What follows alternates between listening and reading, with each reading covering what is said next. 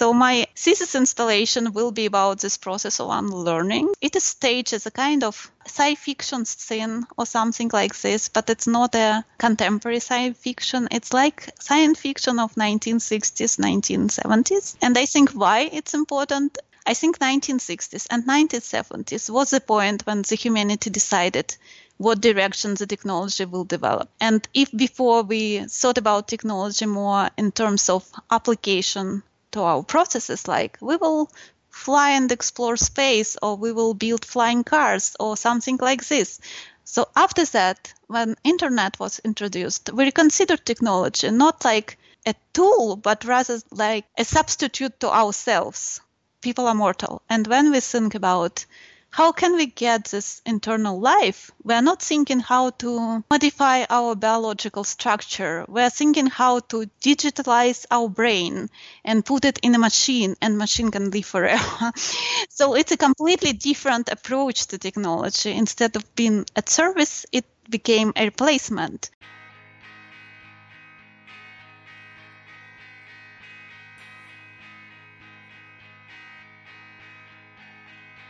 Welcome to the Studio Break Podcast. I'm your host, David Linneweh. For today's 253rd episode, I'm very excited to be joined by Anastasia Sitnikova, who spoke with me from the Chicago area, where she currently is an MFA candidate graduating at the University of Illinois, Chicago. We talk a bit about her background growing up in Russia, moving and studying a variety of subjects, and eventually working in the advertising field she eventually moved to the U.S. with her family and began taking a number of courses that included a variety of art classes and became really, really interested in it. Anastasia explores a ton of different materials from sculptural forms to installation to video and what's especially interesting about the work is that it's really driven by the concepts, the exploration of technology and how it impacts human nature and psychology. And of course, we talk about a variety of different pieces where she explores those ideas. Her MFA thesis exhibition is entitled Ordinary Horrors, and that opens April 16th through 23rd virtually at Gallery 400 with a thesis talk on Friday, April 23rd from 6 to 7.30. You can find links on studiobreak.com and be sure to check out her website, Anastasia Sitnikova, and you can follow her on Instagram at Stacy underscore Sitnikova. I would like to note real quick that Anastasia was selected as one of our MFA competition winners in 2020 by our juror Tim Kowalczyk. We are excited to announce that our 2021 student competition is now open. So if you're listening to this and you're currently enrolled as a BA, BFA, or MA, MFA art student, you should apply to the competition. Once again, our juror this year is Kendra Balgren from James May Gallery. So we're very excited about this year's competition. If you're interested in applying, just head on over to studiobreak.com, look for our student competition page, and it's quite simple to apply. You submit a small fee, you send a email with your website address or portfolio and or Instagram handle and you are done. Five undergraduate and five graduate winners will be chosen to feature their work on Studio Break and appear on a podcast. Once again, go to studiobreak.com, look for the student competition page for more information. While you're on Studio Break, make sure to check out some of the archived episodes. Once again, each of those feature images of the artist's artwork, links to their websites, and you can listen right there in the default player or click those links and subscribe to the podcast. Be sure to like our Facebook page. You can find us on Twitter at Studio Break, and of course, follow us on Instagram at Studio underscore Break. With those announcements out of the way, let's dive right into this episode with Anastasia Sitnikova. Stay tuned.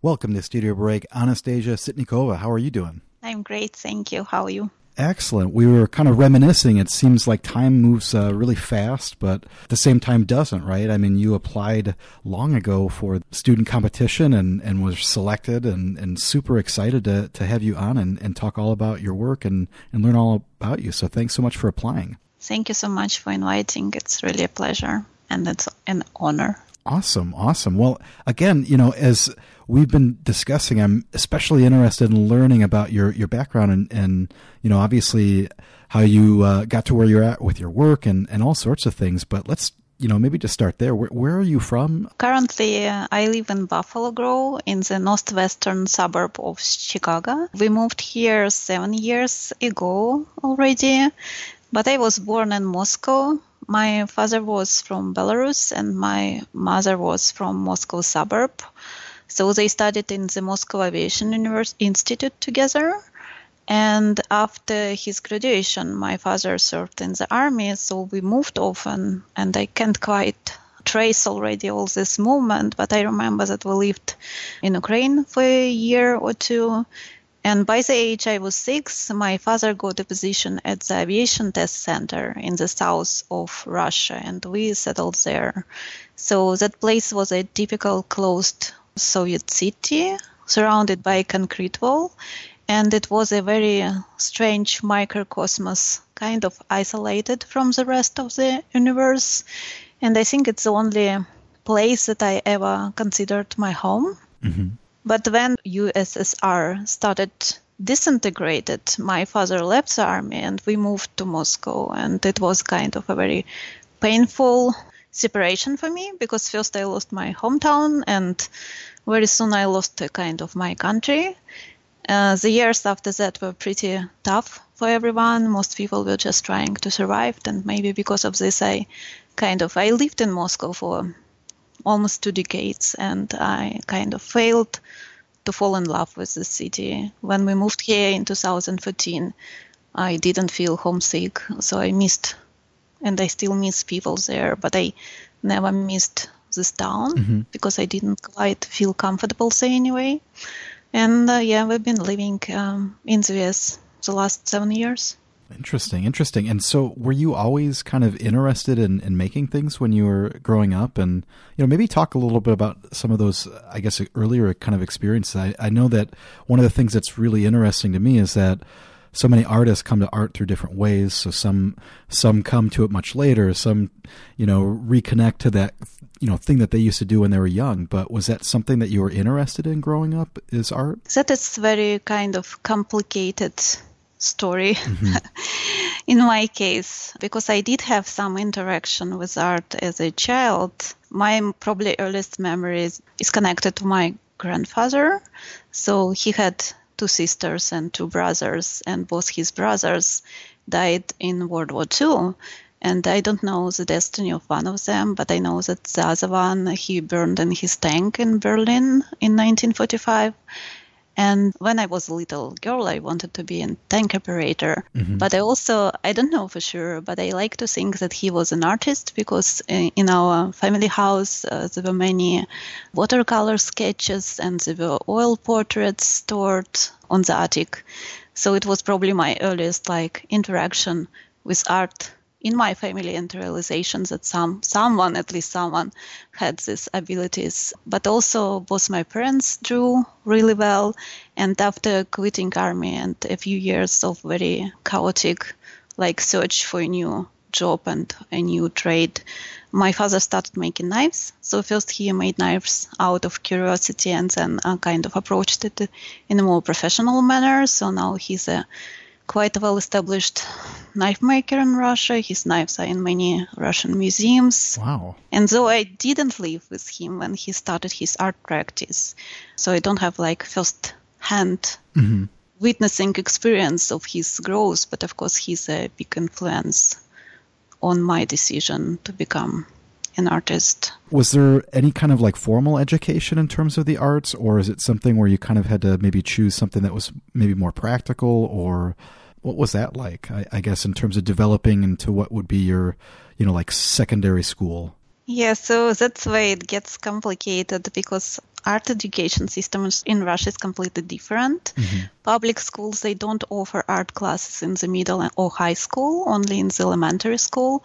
And if someone wants to continue with art, they have to enroll in a so-called children's art school, and they study there for six years, and then they transfer to an art university. So I did attend this children's art school for a year or so, but due to some family circumstances, I had to drop from it. And uh, by the time I graduated from my high school, this question was already on the horizon because I couldn't compete with kids who did graduate from the children's art school. Mm-hmm. But I still was a kind of quite a crafty child, I would say. So I worked with pretty much everything I can could get access to. So I worked with some natural materials and something like wheat straw painting and then i was into like embroidery and knitting and for some time my favorite was silk flowers and then kind of in my high school in the beginning of my high school we were very limited in resources as families so i decorated my own clothes mm-hmm. but i started working at 14 so i didn't have any time for hobby anymore and my first work was a kind of similar to this day's graphic design. So I worked for a publishing house and prepared books for publication. And basically, by the time when I graduated from high school, as I mentioned, I didn't consider art already. I wanted something more practical. We called 1990s uh, the hungry 90s. So that was absolutely not imaginable to consider any profession that wouldn't guarantee you income because again people were just trying to survive and couldn't afford you mm-hmm. know this kind of luxury so i wanted to be a lawyer and i even attended the law school for a year in a preparatory class and uh, by the end of this year, I decided that it was the most boring profession on the earth, and there was no way I could be a lawyer. so, at the last moment, I applied to a new program which was called uh, Management in Hotel and tourism business. Mm-hmm. From this title, I only heard tourism, and I always wanted to travel. So kind of very soon I realized that it wasn't about travel; it was about business and management. I was very disappointed with this fact. But again, education in Russia is different. You can just change your major. You need to drop one program and apply to another and start it over. So I wanted to drop and apply for a program in journalism because I was good in writing but I was offered that just by chance I was offered a job in a travel agency that just recently bought a business magazine that was writing about tourism business. So I was learning about tourism management and writing about tourist management and it kind of made sense for mm-hmm. some time. but again, when I graduated from my management program, I was already quite exhausted in it. And I thought about coming back to this art career idea time became more kind of calm in Russia. So, uh, so I, I enrolled in uh, in the Moscow Architectural University again in a preparatory class, and I attended it for a year. But I was offered promotion to the editor in chief and also a place in my PhD program. I chose what was rational. Sure, I dropped from the architectural university and continued with PhD, and it didn't turn out well. So I had to quit my job. I had a kind of it was bad. Eventually, I did complete PhD and was very disappointed with it, and changed my profession and kind of started working in marketing. Mm-hmm and uh, everything was kind of fine till my first son was born and again was big depression for me and kind of hard time so just to keep sane i enrolled in a private art school and again attended it for a year but then i was offered a new job a well paid job and I had still a toddler at home. So again, I made a rational choice. I dropped from the art school again and continued working in marketing till we moved here. And when we moved here, I still wanted to apply to an MBA program because I realized that my uh, kind of work experience in Russia is not relevant here. Mm-hmm. Yeah, but MBA programs are expensive. also, I needed to prepare for exams, and one of them was TOEFL exam, which uh, checks your knowledge of English. So I went to my community college to take an ESL class, and they sent me to English one on one. And uh, you know already my recipe when you don't know what to do, take an art class. so I took English 101, speech 101, and a couple of art classes from my community college. And um, I think for the first time I've seen like real results of what I did. So I took art classes before and I was kind of okay with them, but I didn't think that I had such. It wasn't that successful, I believe. And for the first time, I kind of got the taste for this real success in art. Mm-hmm. so I decided to stay for one more semester, and uh, I think that was kind of it. uh, it was decided by that point. So I took Design 2 class and Design 2 class uh, at Harper's at the community college I studied in. Cover some basic techniques and tools in woodworking and metalworking. And when I came to this Design 2 class, I hadn't held a screwdriver in my hands ever before. Mm-hmm. so my first impulse was just to prove myself that I can do it. And uh, it happens that I could do it.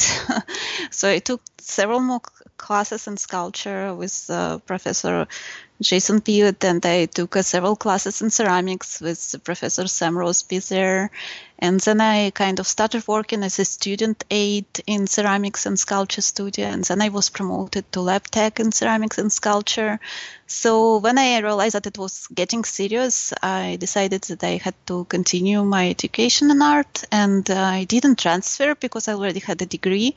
Mm-hmm. So I started preparing for an MFA application. I spent four years at Harper preparing for MFA. So basically, it's like a full undergraduate program just mm-hmm. closer to my home and much more affordable. And it's actually a great program there. So I think during my third year, I took an intro to photography class with uh, Charles Roderick. And I think it's quite influenced the direction of my uh, sculptural practice mm-hmm. because basically when I took this class, I didn't know what to photograph. and I was absolutely not interested in photographing reality or documenting reality, and I didn't know what to do. So I started first staging some kind of situations with people, and very soon I started making objects specifically for photographs. And I think it's opened a whole new bunch of opportunities for me because like community college doesn't have room for students to create something like a, large scale. Installation mm-hmm. or to work on a, a, larger scale. But when I moved out of the studio and I worked like in the field on in in other locations, I got access to larger scale and I started thinking not only about the objects I created for those photographs, but for the whole setting, which eventually kind of led me to the idea of installation.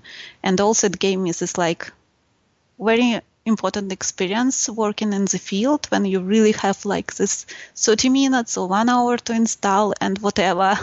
if you didn't calculate something right, that's your moment now or never. So I think it was a very like a boot camp for me, those uh, installations outdoor. And after that, I was perfectly ready for indoor installations and also when I transferred or came to my MFA program at UIC, I added video work to my practice and the fact that I had already experience with photography, I think uh, made it easier for me and more logical for me adding video yeah, yeah. as well. So one thing that is interesting to me that stands out is that approach to kind of those you know 3D kind of built environments and and thinking about sculpture. You know, you kind of describe this trajectory where you're you know doing ceramics and you know you had um, held a, a screwdriver in your hands. you know, maybe take some time to describe the work that you're making at the end of that experience there at Harper. What were the formal qualities like? What were the concepts behind your work before you went on to start your MFA degree? Pretty much like every new students, a student in sculpture, I started from making objects. And as I mentioned, I moved to this installation specifically designed for photography. So I still was making objects. I was finding a place and I was creating an object specifically for this place. Mm-hmm. And uh, then I kind of moved back to the studio. And because my kind of concept has changed and I will probably talk about concept a bit. So I was losing the concept while working in the field. So I moved back to the studio and uh, kind of worked more on the objects and those objects were usually on the wall somehow in between probably painting and sculpture mm-hmm. if you wish because they were on the wall obviously. Uh, they were not intended as paintings so i did have a couple of paintings and printmaking project during that time.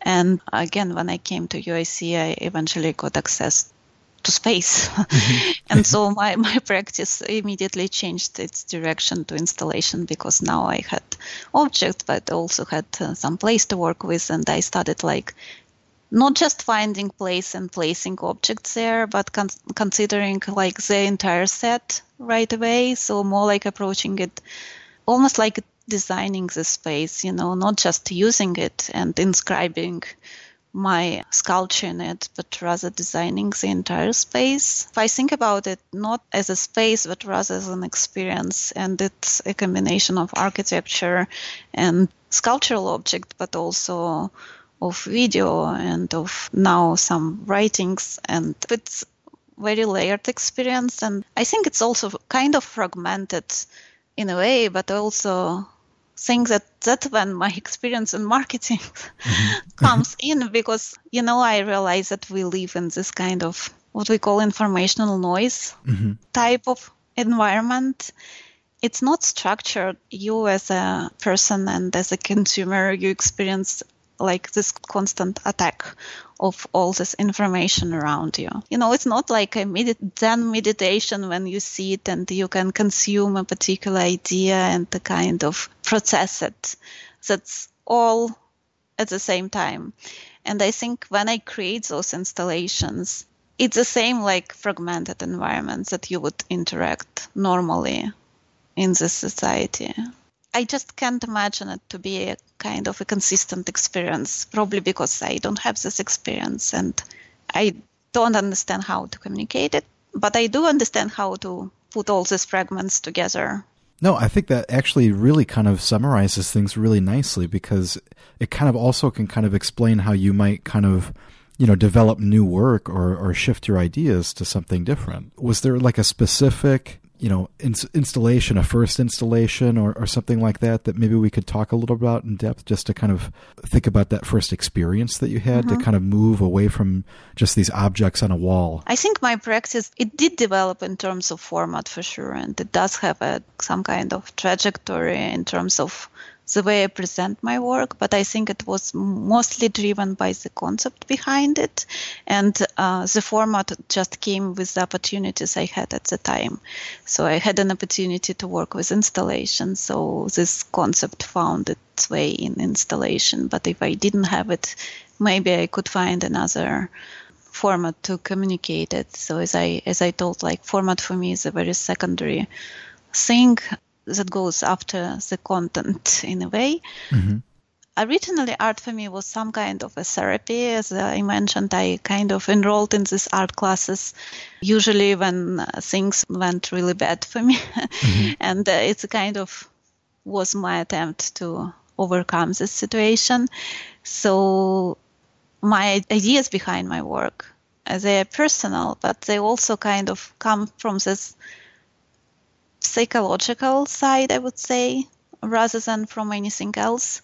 And initially, when I took art classes and I had to decide what my work is going to be about, it kind of came naturally to me to make work about violence. And I probably even didn't realize my choice back then, and maybe it was because like all this turbulence in Russia after the USSR fell apart, and like this quite painful experience in 1990s when uh, Moscow was was a constant target for terrorist attacks as well as other Russian cities, and kind of came for me like as a natural point of interest. Mm-hmm. And initially it was more direct. So I used bullet shells in my work. I cut dolls. I used bondage ties. And once I took a piece of leather to a shooting range and asked them to shoot it through and used it in my work as kind of symbol of uh, human skin. Mm-hmm. Obviously, it was wasn't human skin. It was animal skin. But anyway, when I spent more time with my art, my work also became more personal, I would say. There was a strange thing that happened with me when my second son was born, and uh, epidural anesthesia wasn't very popular in Russia back then. And uh, anyway, I had some medical conditions that wouldn't let me to use it. But afterwards, I needed kind of some stitches, and the doctor refused to provide any kind of anesthesia to me. And I, I'm still puzzled. Was he just rational and he considered it a waste of time? Or was it a manifestation of some kind of sadistic inclinations? Mm-hmm. But he told me that if I didn't like it that way, he wouldn't do it at all. And, you know, a woman after childbirth is quite a vulnerable, helpless creature. She's not in a position to argue. Anyway, I had like some kind of hard time later to accept my body back, and it was kind of looked very distorted and deformed to me.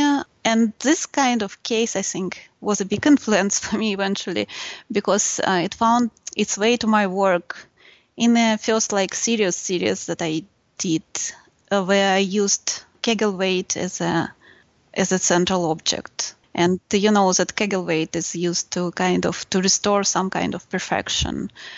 I don't know, for some reason, my experience and this idea of perfection looked very ill for me. So I had a number of sculptures and the painting where I used this object, and I had a counterpart to them where I used cock rings. And uh, because they serve basically the same function, like looking for some kind of perfection. Mm-hmm. And it was my kind of little revenge, maybe. But I think this series of work actually made me think about fetish and how it connects our mind and body. For a while, I worked with some kind of sex toys and other fetishist objects in my work. And while working on it, I ran into an adult size pacifier. Mm-hmm. That became an inspiration for my first big installation, which was called Milk, um, that I did already at UIC. So this pacifier was obviously a sex toy, but in the description it was suggested that it can be used in therapy. And that made me think about these traumatic experiences that people are often subjected as children and just uh, in general how what we do is dictated by our past experiences. And that made me look more carefully at freud and psychoanalysis in general. So recently i found a writer also a psychoanalyst louise kaplan and she wrote about something that she called culture of fetishism. And basically, by her definition, all late capitalism can be described as culture of fetishism because the main feature of this culture is treating people as commodity. And basically, the main strategy behind fetishism is to take something living and thus dangerous and to turn it into a dead and thus safe. Mm-hmm. That made me think about technology and robots in particular, because robots take a special place in fetishist culture because they're kind of like people, but they're already dead and they're mm-hmm. perfect in terms of fetish. And you know that some transhumanist artists like Stelarc and Orlan were working in this direction. And also, if you take something like cyberpunk, and like when people are considering cutting off the like living organ or living uh, limb and replacing it with dead machine. Mm-hmm. That I think perfectly fits this fetishist strategy. So through this exploration, I find this connection between fetish as a, a kind of psychological object and technology, if it makes sense. So I was thinking more about technology since then, and uh, my next installation was about technology in many ways. And first way that it's obviously fetish object or fetish like phenomena to be more probably correct in my definition.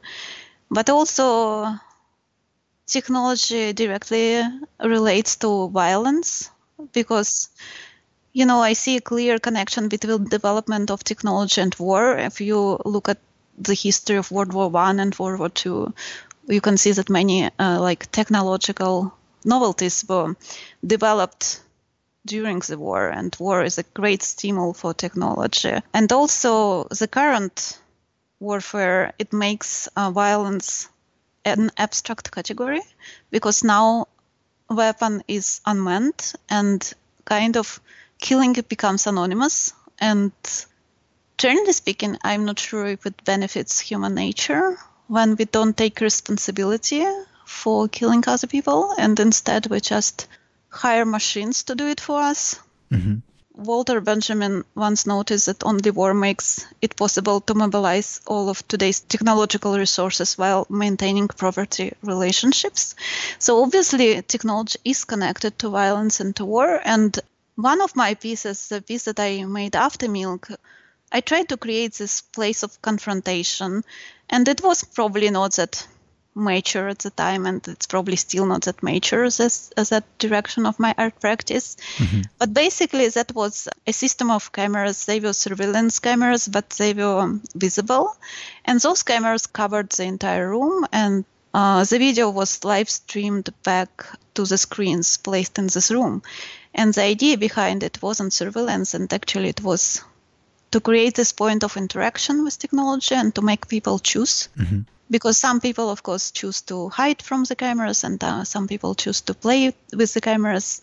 And again my point is that technology is a choice. It's not a need.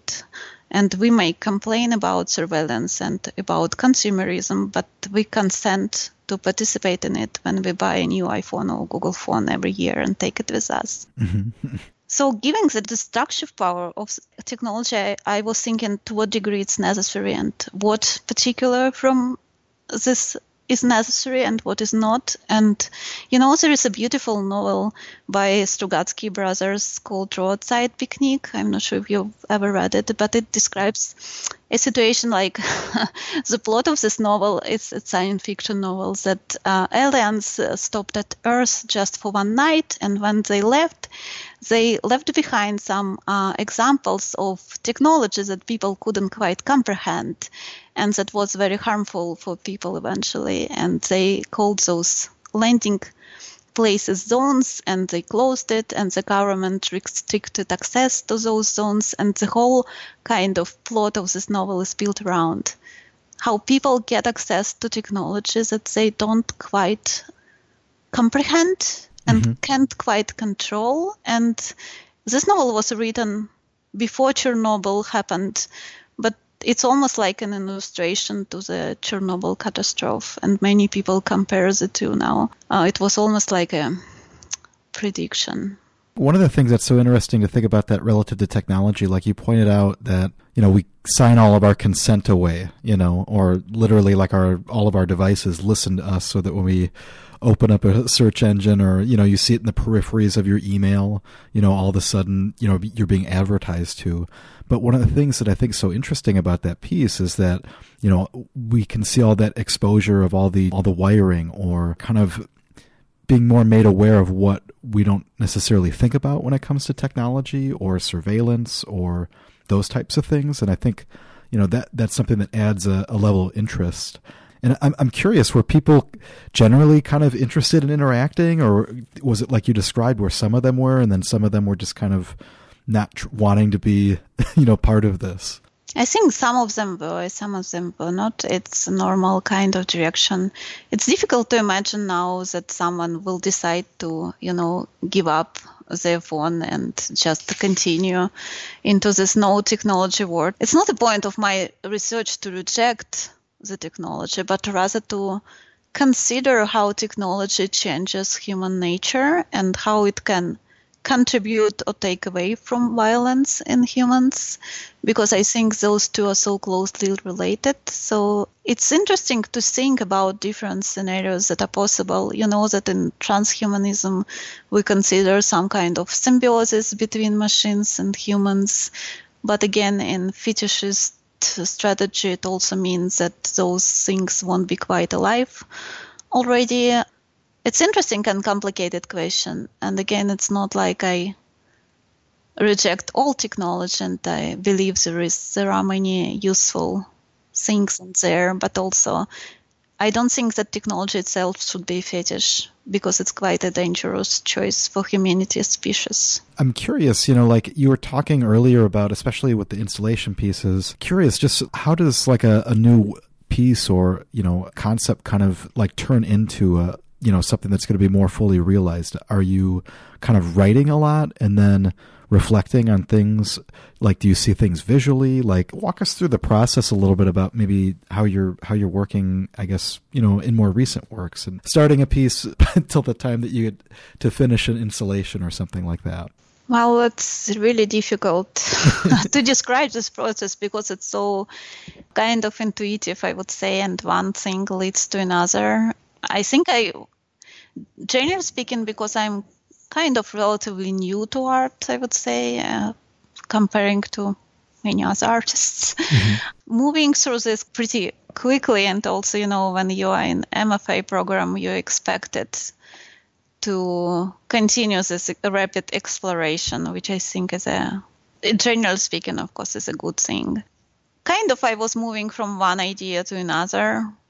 When one piece is finished, it leads me to something, to some hints what the next thing can be, and I never know in advance in quite advance what the next one is mm-hmm. going to be. But when I kind of looked at this fetishist contest and then I kind of turned into this connection with technology for a bit, it united eventually in a piece that I did last fall. And it was a kind of machine. Mm-hmm. it wasn't a machine, but it was a kind of machine that I created in my own basement and I called it meditation station again, I was thinking how technology can change human nature.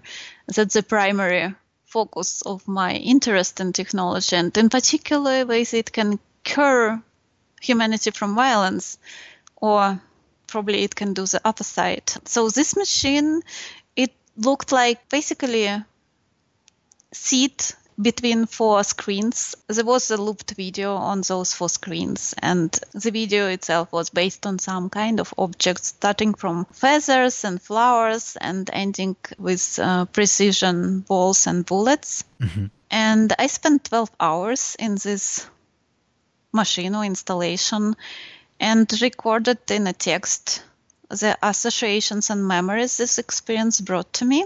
So that's when writing appeared in my work. I think it partly appeared because we went to this COVID mode and I felt like just photo documentation uh, didn't make any favor to my work. I couldn't document it well.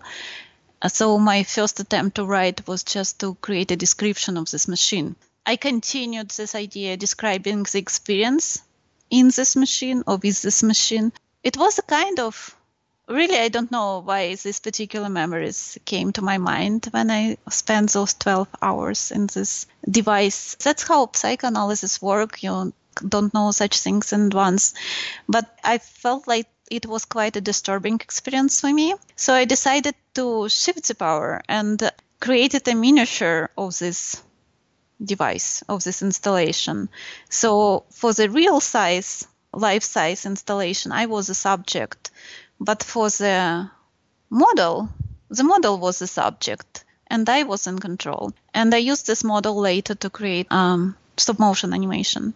So it also reminded me of children's games, you know, because like you manipulate all these doll houses or something to recreate this adult experience on a safe scale, I would say. But it also led me to think more about trauma theory because you know the trauma theory it was initially developed by Freud also when he worked with World War One veterans, and he compared the experiences those uh, veterans had uh, when they repeated their traumatic experience in their dreams all the time, with the games that his grandchild had when he repeated some kind real life traumatic experience in his games all the time. And he builds this connection, which is still kind of is predominant in uh, traumatic studies, that trauma experience is suppressed by our consciousness, but it comes back in our subconsciousness in form of constant repetition. And the purpose of this repetition is to take control. So we didn't have control over the situation in the past. That's why it traumatized us. But now, when we repeat it over and over again, we're kind of gaining the sense of control over it. So it's a kind of our coping device to trauma. But also, I was thinking about how this kind of recreation of trauma, sometimes it's just, you know, recreated in memories and dreams, but often people who had an abusive childhood then choose an abusive partner when they're adults, for mm-hmm. example. So sometimes it gets more real than just dreams and kind of memories. And I was thinking that this repetition of trauma contributes to the violence around us. And also the current study of trauma, which were developed in the beginning of the 21st century. They still are based on Freudian studies, but they kind of were reworked, I would say. One of the ideas that now is considered that how this collective especially collective traumatic experience changes identity of people who were involved in this experience but also of their children that it's kind of trans historical qualities that it can be transferred to the next generation and actually reshaped what people think about themselves. And one of my friends advised me to look at uh, the writing of a British psychoanalytic, Adam Phillips. And he has a very different approach to this idea. So if Freud came from the point that violence in people is unavoidable. It's just we're born with it, and our goal is suppress it. And everything was built around this. Then Adam Phillips he comes with the idea that maybe not, mm-hmm. maybe we're not violent by nature. Maybe we just understand ourselves as kind of violent creatures. So this repetition of trauma seems to fit well to what Adam Phillips says, because if it does change our identity and does change our understanding of the world around us, then we kind of expect more of this to come. And we live in this constant expectation of some kind of catastrophe to happen with us or with the world around us. And what Adam Phillips suggests is to unlearn. And of course, it's a very utopian idea to unlearn that we are violent and people around us are violent and that this world is violent. It's kind of, I don't understand how we can unlearn it, but I like the idea because it gives some hopes. I was researching different utopias and, you know, utopias, they deal primarily with how to suppress violence in people so they can live together. Otherwise, kind of any collective falls apart if people are violent and they compete with each other. So the only recipe that any utopia can find is just to suppress violence, which means suppress individuality of people. And I don't quite like it. so I think that Adam Phillips theory it provides this kind of new hope that you can be not violent and still keep your individuality, which I kind of like. So my thesis installation will be about this process of unlearning. Mm-hmm. and um, it is staged as a kind of sci fiction scene or something like this, but it's not a contemporary science fiction. It's like science fiction of 1960s, 1970s. And I think why it's important I think 1960s and 1970s was the point when the humanity decided what direction the technology will develop. And if before we thought about technology more in terms of application to our processes, like we will fly and explore space, or we will build flying cars, or something like this. So after that, when internet was introduced, we reconsidered technology not like a tool, but rather like a substitute to ourselves. People are mortal. And when we think about how can we get this internal life? We're not thinking how to modify our biological structure. We're thinking how to digitalize our brain and put it in a machine and machine can live forever. Mm-hmm. so it's a completely different approach to technology. Instead of being a service, it became a replacement. And I think this turn happened around 1970s. My understanding of science fiction is kind of rooted in this period for that point, and also I have some video component which uh, demonstrates the process of unlearning, mm-hmm. and some audio as well, which is not directly connected to uh, video, but my my work does origin from psychoanalysis, so it's kind of some kind of associations that come with this installation and with this this setup. Well, it's interesting to think about, you know, putting people in that environment or context to kind of reevaluate. You know, as you're kind of describing some of these things or like shifts in the way that we think about technology, what it'll be used for. I'm, I don't know why, but I immediately start thinking of these like DARPA robots, you know, where you can kind of like see them essentially become super hyper militarized the you know and, and like every couple of months they come out with like one that can like flip or run upstairs or it is kind of really interesting to think about the direction that we've gone and I guess it totally makes sense to kind of try to think about a way to kind of almost unlearn that or to kind of, I guess, try to reshift our focus. And so again, it, it just sounds kind of fascinating. I guess to, to kind of talk more specifically about this, this thesis exhibition. So kind of give us some details. it's actually is a very interesting setup, very relevant to what I'm talking about. is this happening at the Gallery 400 and it's a physical installation, so it's a physical exhibition. I and five other uh, wonderful artists from the program will install in this place physically, but then this place will be digitalized in a, through 3D scanning and 3D photo technology and will be presented online on the Gallery 400 website. So I don't know how the digital version of it will look. I have some idea, of course, but it's something in between photography and virtual reality, I would say. Mm-hmm. So you, the viewer, can see some details, but I also, I'm sure that video and sound component will be available like on their own in addition to the this kind of 3D photo documentation. You kind of described earlier like you're very intuitive in terms of like working through a piece and then I would imagine that kind of leads you into a direction for a new piece. Mm-hmm. And I guess I'm just kind of curious when it comes to like maybe thinking about this one. I mean, you you kind of have a game plan going in, but I, I mean, are there things that you're kind of worried about in terms of this this piece or are there things that you're just kind of expecting that will will change or you know on the fly? Usually, with installation like this, the main worry is just the technical parts that something can you know fall mm-hmm. apart, don't stay in place. So something like this can happen and also it's always a question of time sometimes you can imagine that it will take you two hours and in reality it will take you 20 hours because you don't know it in advance until you really work in this kind of real size scale. So my main concern now is basically the technical part of this installation, but also when it's decided, it's a kind of done for me. Mm-hmm. So I'm already beyond it. I still need to complete it. but I'm already thinking about next project. Is there like a particular project or thing that you're thinking about like again that you kind of have to repress i guess? Honestly i'm still kind of with this work with this series of work. The next step as i see it will be a, a video based work and it kind of will combine uh, this outdoor installation and uh, some my sculptural objects and also i will try to use myself as a object in this video work for the first time. Kind of, I think every artist comes to this idea that the continuation of their work, and I'm interested to try it again. I will continue this exploration of this relation between technology and psychology and also i'm interested in landscape because landscape is basically a battlefield between technology and humanity Interesting. So it sounds like you've got a little bit of a direction kind of moving forward, and I'm sure there are things that are going to change, obviously. It is a challenging situation for sure for every artist uh, graduating from a graduate school. And uh, I think the format of my work may change.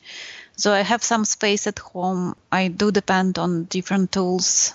I was thinking about some spaces where artists get shared access to these tools. And again, I'm working with such a huge range of materials, like starting from ceramics to 3D printing. There is no like any sane way to keep all this equipment in my studio and i think it would be just a waste of everything like money space and mm-hmm. resources. So i was thinking of the, some places around the city where artists have shared access to those resources.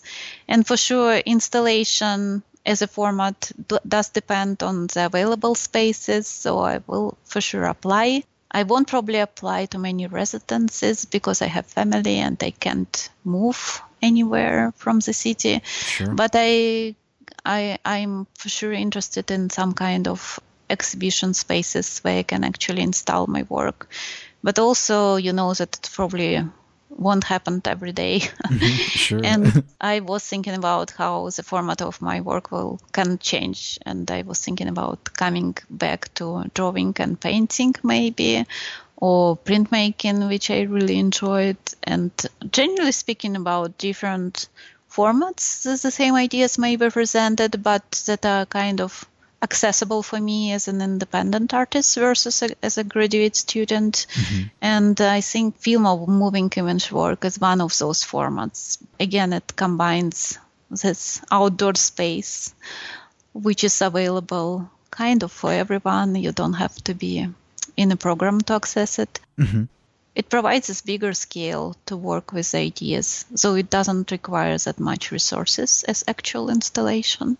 So this one, just few ideas I'm thinking about. Yeah, yeah. Well, and I want to make sure too. Where can everybody kind of see you know this process evolve? Are you someone that's kind of posting you know stories and what you're doing on Instagram a lot? I didn't post on Instagram a lot because I was so very busy.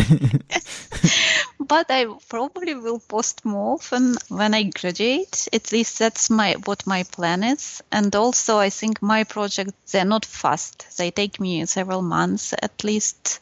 I do try to keep my website and my Instagram channel updated. And just go ahead and share that again.